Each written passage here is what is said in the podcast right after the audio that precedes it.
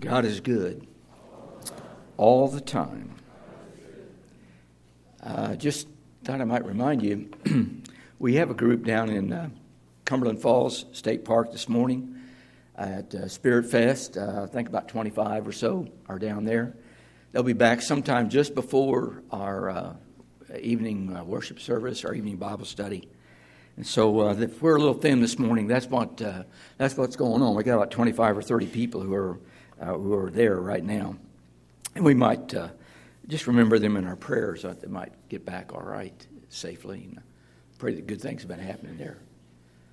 Um, yes, uh, a good friend of mine, our brother in Christ, uh, Lane Reiser, passed away this morning, and um, Debbie is very alone right now. Um, he was uh, he was her rock, and uh, there are no children. There's some stepchildren. Uh, I know there's going to be some phone calls made if they haven't already been made. Uh, two stepsons who live over in the St. Louis area, and but I think that we need to have somebody with her until they can get here. Uh, I don't think she's in any. Uh, I don't think she's able to be alone or should be alone. And so, if you can help out with that, that would be good. I, I don't know when the boys are going to get in, but uh, we we hope soon. Well, it's almost that time of year when we uh, watch this movie on TV called A Wonderful Life. It's one of those Christmas classics. It's about a man named George Bailey who wasn't able to see his impact. Uh, not really. He wanted to do something for the community, and he saw how the, uh, the banks were mistreating the people in his community. He created a little savings and loan that was based on that community. And uh, something happened where he did not make a deposit that needed to be made. And his little business, his little savings loan was going to go under. He is uh, he's terribly distraught, disappointed. The local banker is about to foreclose on him. He goes out to a bridge and he's about to jump off that bridge and end it all because he, there's just no point. And an angel comes and stops him. And the angel does something for him that uh, I wish that an angel could do for all of us. He can show us how important uh, we are to the people around us. That angel showed him the impact that he had had on that community and what that community would be like without him. And when uh, it finally dawned on George that uh, he was more important than what he realized, uh, he kind of pulled himself together, and you know it's a great ending. It's a movie that we watch uh, just about every Christmas. Well, George is like most people, I think. We cannot see how we are, um, how we are impacting the people around us, the people in our world, how important we might be. And I think not only do we have problems seeing that about ourselves, but I think to some extent we have the same problem seeing that with God. We kind of know with our heads that God is here, that He's busy, that He's working that he's doing the things that he needs to be doing.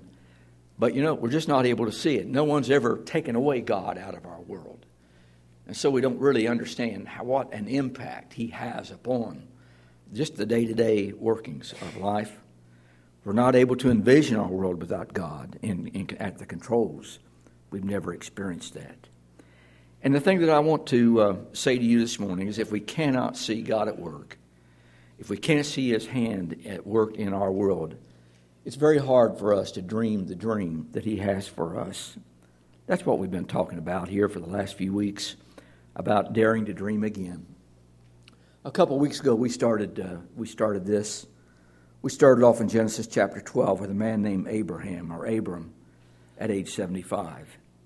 And in Genesis chapter 12, God gives Abraham a dream it's basically a promise. I mean, you can call it a promise, a dream, whatever you're going to call it. But he says, you know, I'm going to make a great nation out of you. I'm going to give you a land, and through you, all the nations of the world will be blessed.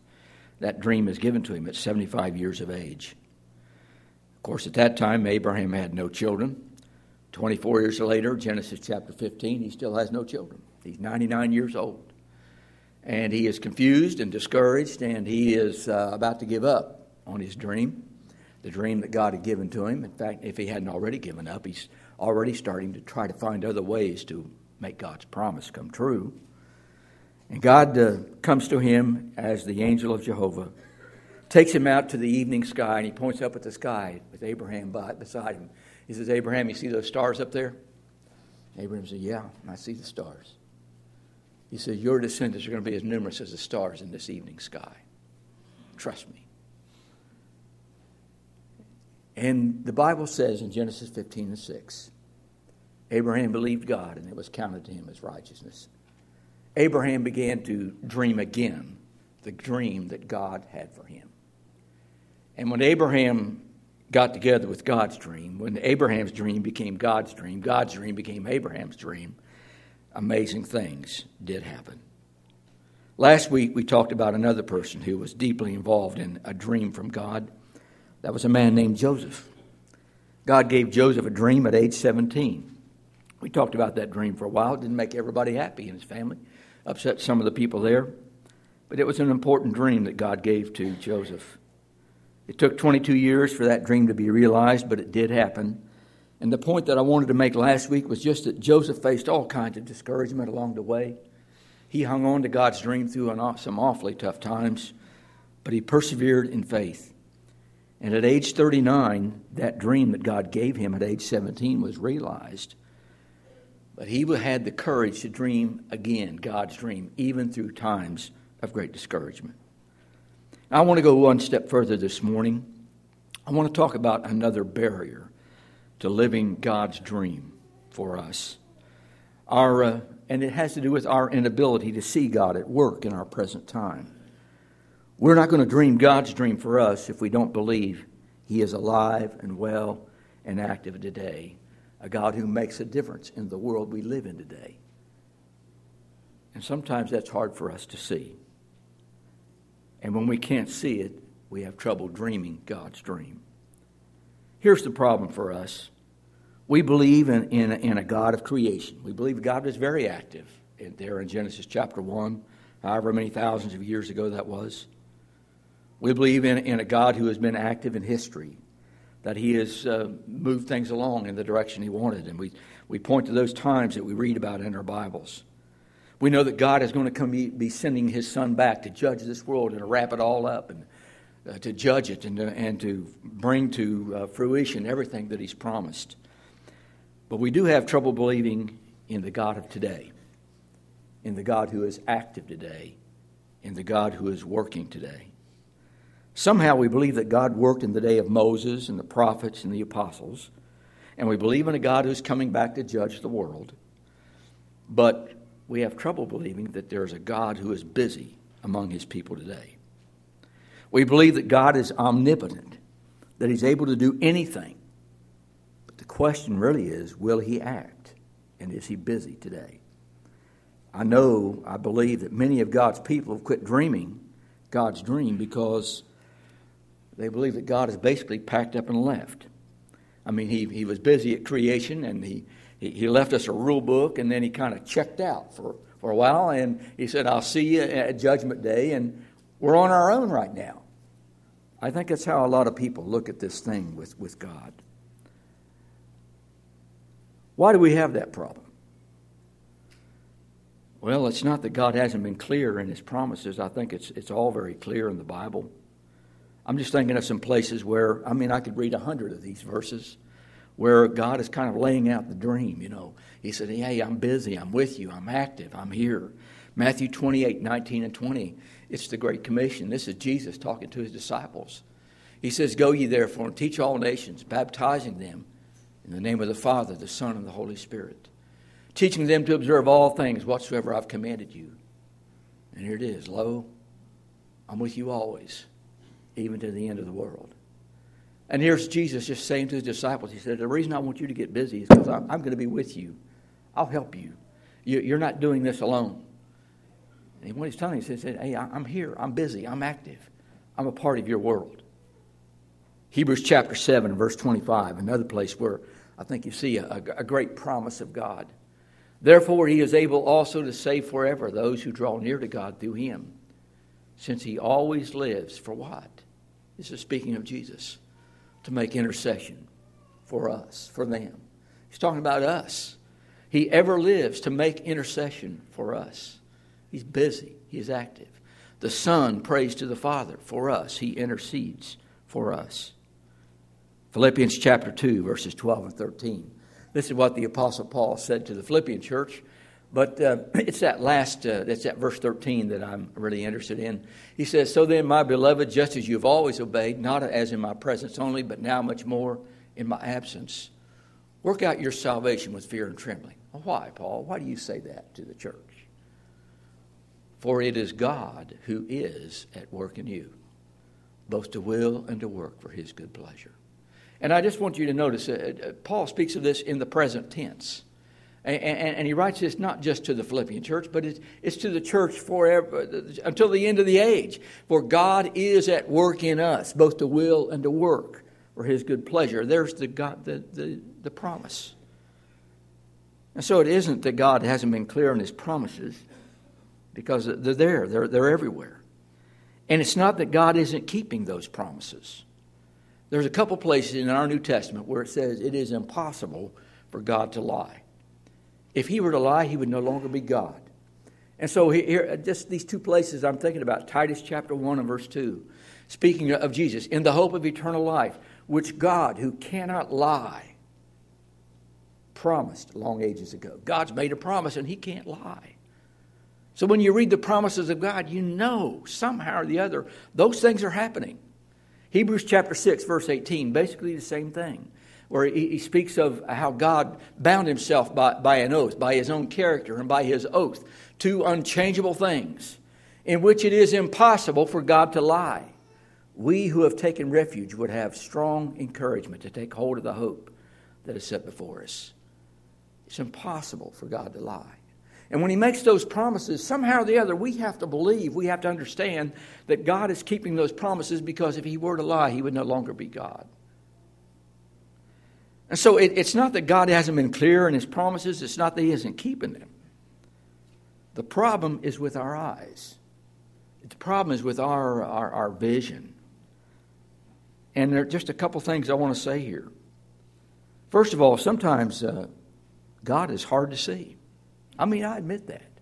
I'm not always able to, uh, and you're, you're in the same boat. We aren't always able to discern God's hand as it moves along through, through, through this world. There's some things where we just don't see how that works and how that could possibly be God. But it's not that He isn't there and working, He's just hard to see. I remember when uh, Caleb and Jacob were little fellows, we had this book called uh, Where's Waldo? you ever look at that little book? It's just a book full of pictures of uh, and uh, very detailed pictures. And somewhere in there, there's this character named Waldo, who's hiding on every page. And so we would, it would take us sometimes five, six, seven, eight minutes, ten minutes maybe, to find Waldo on one of those pages. And then we turn the page and we go to the next page. We'd have to find Waldo again. Well, Waldo was hard to spot. He was hard to see. Sometimes you wonder where God is when it's kind of like looking for Waldo on the pages. I remember it's just been about 10 or 15, 10 or 12 years ago. There was this thing going around where they, they had these 3D drawings where uh, you looked at them and uh, you thought you saw what was there, but if you brought them up or, uh, or moved them back and you kind of held your eyes in focus, I can't remember if you had to look through it or you had to look in front of it or whatever, focus in front of it, but all of a sudden an image comes out of that picture, that piece of paper that you didn't see. And, and, and so I, I felt like a fool. I mean, I was walking around trying to do, I, I wasn't very good at this. Uh, but eventually, eventually, I could. I could get I get things wound you know, at, at, at, the right distance here, where I was able to see the image. What was there all along? But I really had to work to see that thing. I remember uh, taking walks with uh, Serena many times, and if we're walking through the yard or walking uh, even along the road, Serena has. I have never found a four-leaf clover in my life. Even when Serena was pointing at it, I couldn't find it. She could be walking and, and looking, you know, at a distance to stop and pick up a four leaf clover. I don't know how she does that. But I, have never been able to do that. So it's not that God isn't there. Sometimes the problem is our own vision. We're, he's hard to see, and we just have to work with it. His ways are not our ways. That's what Isaiah 55, verses 8 and 9 says.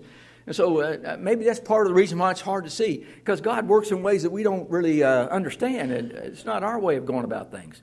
God says, My thoughts are not your thoughts, nor are your ways my ways, declares the Lord. For as the heavens are higher than the earth, so are my ways higher than your ways, and my thoughts than your thoughts. Well, I can understand if, that's the way God works, and maybe that's why He's hard to see sometimes. God is big. I mean, really big. He's so vast you can't take him in. You got to you know, back up and take a look sometimes to, to see one end from the other. In Acts chapter 17 and verse 28, the Apostle Paul is, is in Athens and he's preaching that sermon there on Mars Hill. And he, he's talking to a bunch of pagans and he quotes a pagan prophet. And, and one of the pagan prophets or poets had described their God like this In him we live and move and have our being as even some of your poets have said. Well, Paul says, yeah, this is a good description of God. He's so big that in him we live and move and have. He's bigger than all of us, and we, we kind of live inside of him. I can understand why it'd be hard to see him if you're inside of him. Isaiah chapter 40 and verse 12, uh, it's another way of describing how big God is. And, and so uh, Isaiah the prophet says this, and this is in the, in the, in the NIV. And it describes God like this who has, me- who has measured the waters in the hollow of his hand, or with the breadth of his hand marked off the heavens. Do you understand how big the universe is? I mean, we're talking about uh, thousands and, and, and millions of light years across. And, and God is so big that in the distance, in the span of his hand, in fact, most of the translations, rather than say the breadth of his hand, it will say by the span. The span was the distance from your middle finger to your thumb. And in the span of his hand, God marks off the universe. Do you realize how big he's got to be to do that? That's, why it's hard to see him sometimes. He is the invisible God. 1 Timothy chapter 1, verse 17. Now unto the King eternal, immortal, invisible, the only wise God, be glory and honor forever and ever. Amen. Well, God's described as invisible. He's a spirit. I can understand why it might be hard to see him sometimes. And so maybe that's the first problem we've got to deal with. You really got to try hard sometimes to see what God's doing, to see him at work. Here's a second thing that uh, makes it hard for us to see. Sometimes uh, I think that we have taught ourselves not to see. I think we have kind of programmed ourselves not to see. And there's a, there's a reason for this, lots of reasons for this, but this is one. I'm just going to say this to people in the churches of Christ. Uh, you got some history with, with, these, with us. We have not been comfortable with a God who does too much. Have you noticed that? I've noticed that about us. We have not been comfortable with a God who does too much, especially in this present day and time. If you go back and read the debates, now we, we don't do these debates so much anymore, but if you went back, say, uh, 100 years or uh, 125 years, about that, about that range of time, coming up into the, the 1930s and so, debating was a big thing in, among religious people, churches, and all that. And you know the kind of things that we debated? The kind of things we talked about in, in our debates.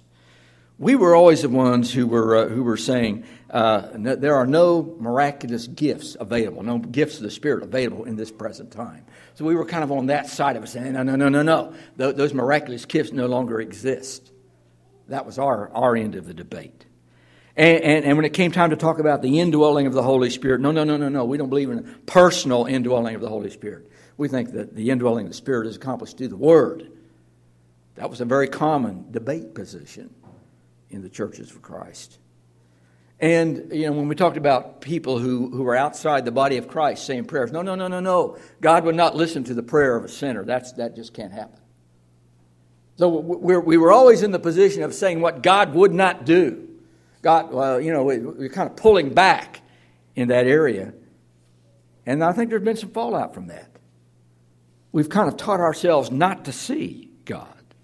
We've portrayed God as non miraculous, non active in this present world.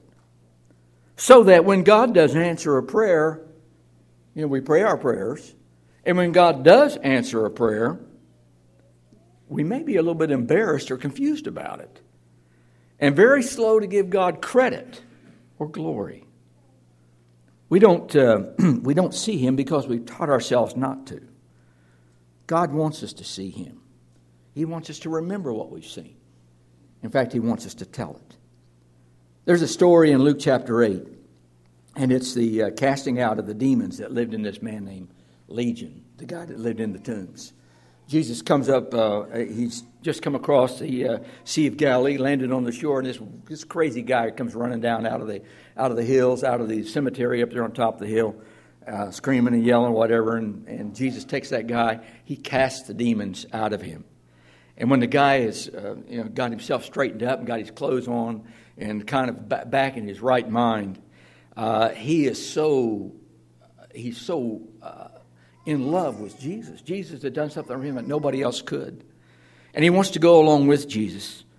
And you know what Jesus says to him? This is Luke chapter eight, verse thirty-nine. He said, "No, I don't want you to come along with me." But Luke eight thirty-nine, he says, "Return to your house and describe what great things God has done for you." So, what does the guy do? So he went away, proclaiming throughout the whole city what great things Jesus had done for him. You know, uh, there are a lot of times when Jesus tells people, don't say anything to anybody. Have you noticed that in the Gospels? Don't tell anybody what's happened here. This is the one guy that he actually gave him permission to say something to somebody else, to his family, and the guy can't contain himself. He's not, not going to just back to his house. He's got to tell the whole city. But I, I'm just saying, God does want us to see His work. He wants us to remember it, and He wants us to tell it. And the problem that we have is sometimes we've taught ourselves not to see. There's something else that makes it hard for us to see with our eyes. Sometimes we are simply taking God's work for granted. We have never lived in a world where God's work was not present. So we really don't know what it's all about. George Bailey was blind to the impact uh, that he had had on, on his community and on his family and all the people there because he had never seen a world without him. But when, the, when he gets ready to take himself out, the angel says, Wait a minute. You need to see what this community would be like if you were gone. If you had never lived, this is what it would be like. And he showed him. And George, it, it just dawned, man, okay, I, I've, I've, I've got to stay in this thing. He had been taken for granted, he had taken himself for granted. But ask yourself, what would this world be like if God quit doing what he's been doing all along?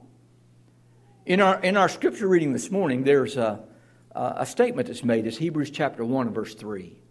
And it's, it's, it's the words, go ahead and put that up there for us Hebrews 1 and 3. And he, this is speaking of, of, of the Son of God. He is the radiance of God's glory and the exact representation of God's nature and he upholds, sustains all things by the word of his power. Now, here's what I want you to understand. In, in Genesis chapter 1, you see the God of creation, God who is, who's making all these things and putting them in, in place and, and all that, and, and they're set in motion. But what this verse says, what those words say that I've got underlined here, that he upholds all things by the word of his power, is that now God is busy sustaining all of the operations, all of the principles of life, all the principles that govern this universe, God is sustaining it by the word of his power. It says so right there. Take God out of the picture, and what do you got? I think you've got what is back in Genesis chapter 1 verse 1 or verse 2 the earth became formless and void, and darkness was on the face of the deep. If it were not for God's sustaining power, not just his creative power, but his sustaining power, we wouldn't be here. So, big difference between here with and without. I'm thinking of something else that uh, kind of falls in this line. This is Revelation chapter 20, verses 1 through 3. And this is, this is a vision that uh, John is given. And, and, the way I interpret this vision, uh, the, the, thousand years and all that, I know there's different ways of doing this, but this is the way I, this is the way I understand it, and I think this is right, or I wouldn't be telling you this.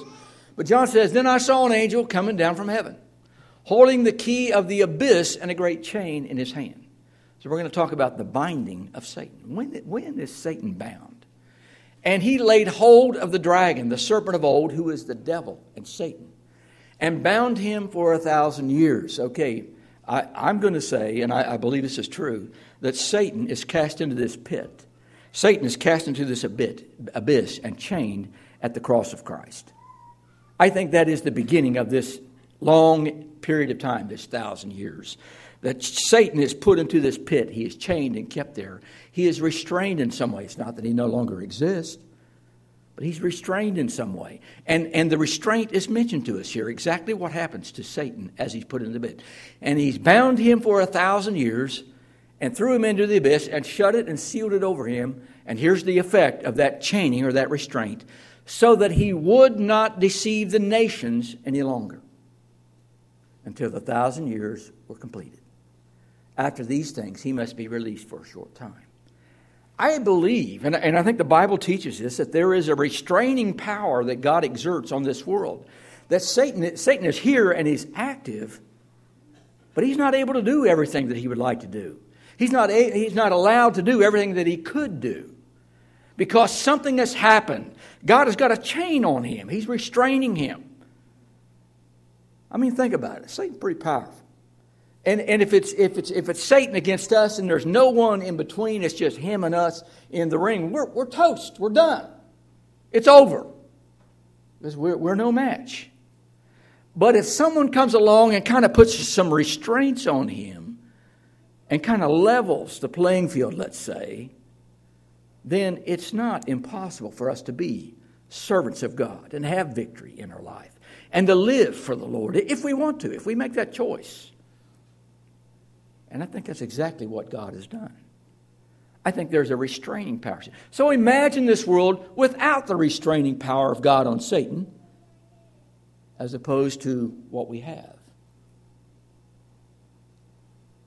And so sometimes we simply take God's work for granted. We don't realize what this world would be like if He were to be suddenly taken out of the picture.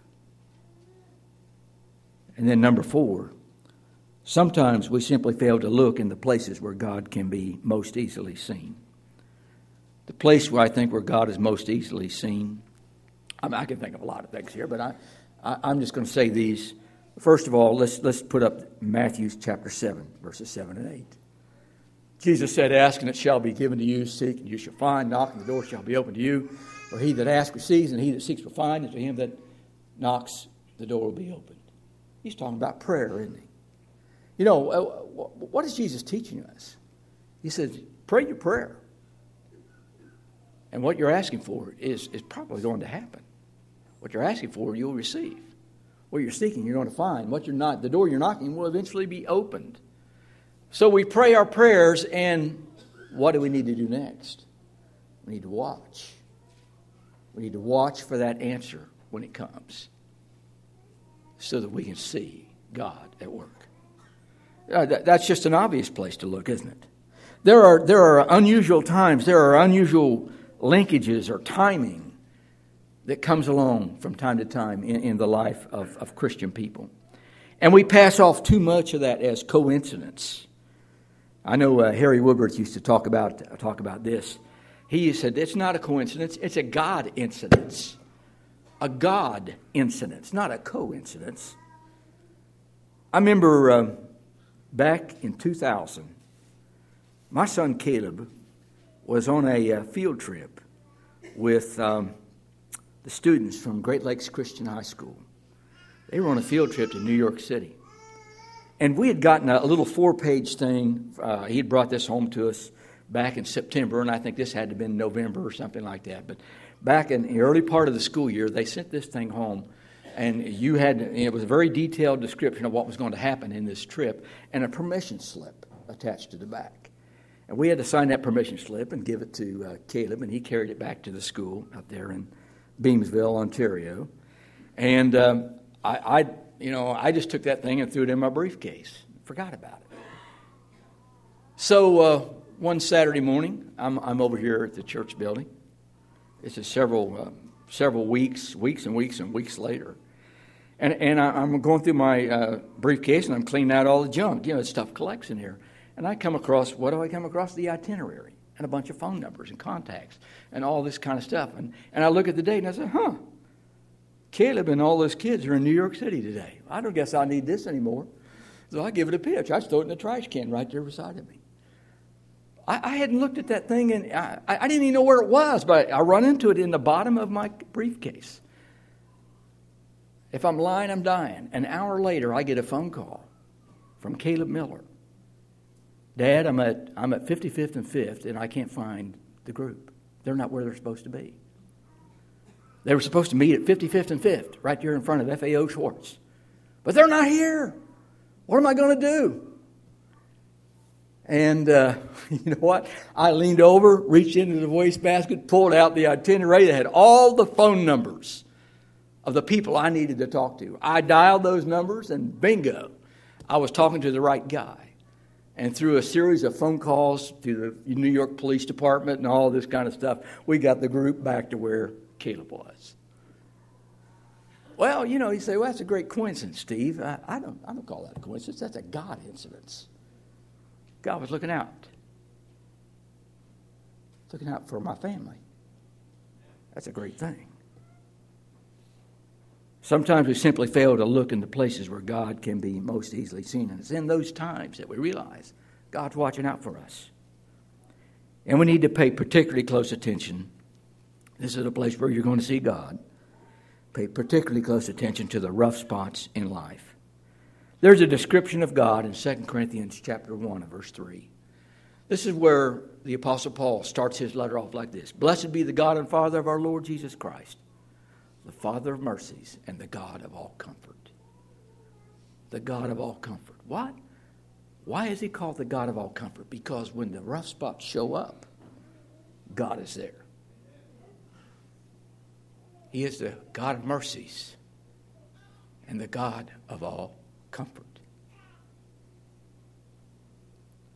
And so it's in those spots. Sometimes we don't see him. Sometimes we have to get a little time between us and that event to realize how God was there working and how He was taking care of things.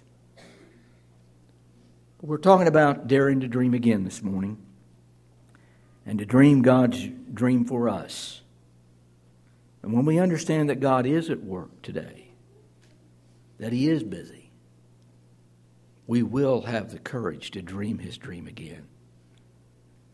Might have to have our eyes sensitized to Him we might have to uh, kind of work at this a little bit to understand and see it all. But this is what the, Jeremiah the prophet said. This is God speaking to the people of Israel. He says, You will seek me and you will find me when you seek me with all of your heart. When you decide that you want to see God and you want to see Him at work and you want to see what He's doing, if you seek Him with all of your heart, you can find Him you can see. There are things that uh, God is doing that we will never see or understand. There's all kinds of things that happen in life where we wonder where God is. But here is one of the reasons why God has given us the cross. He gave us the cross so that it would be unmistakable, very clear. In those times when we cannot see what God is doing, we don't understand why this has happened or why it's going down the way that it is, we can be sure of this one thing. We can look at the cross and know that He still loves us. When we cannot trace His hand, we can still trust His heart because we see the heart of God on the cross of Christ. Is there someone here this morning that needs to become a child of God today? We're going to sing the hymn of invitation. And when we sing that hymn, we're just inviting you to come, to confess your faith in Christ, to repent of your sins, to determine from this day forward to live for the Lord, and then to be baptized in the name of Christ, baptized into Christ, that you might become a child of God. For we are all children of God through faith. For as many of us as have been baptized into Christ, have put on Christ. Galatians 3 26 and 27. If there's someone here today like that, this hymn of invitation is for you. Let's stand and sing. If you need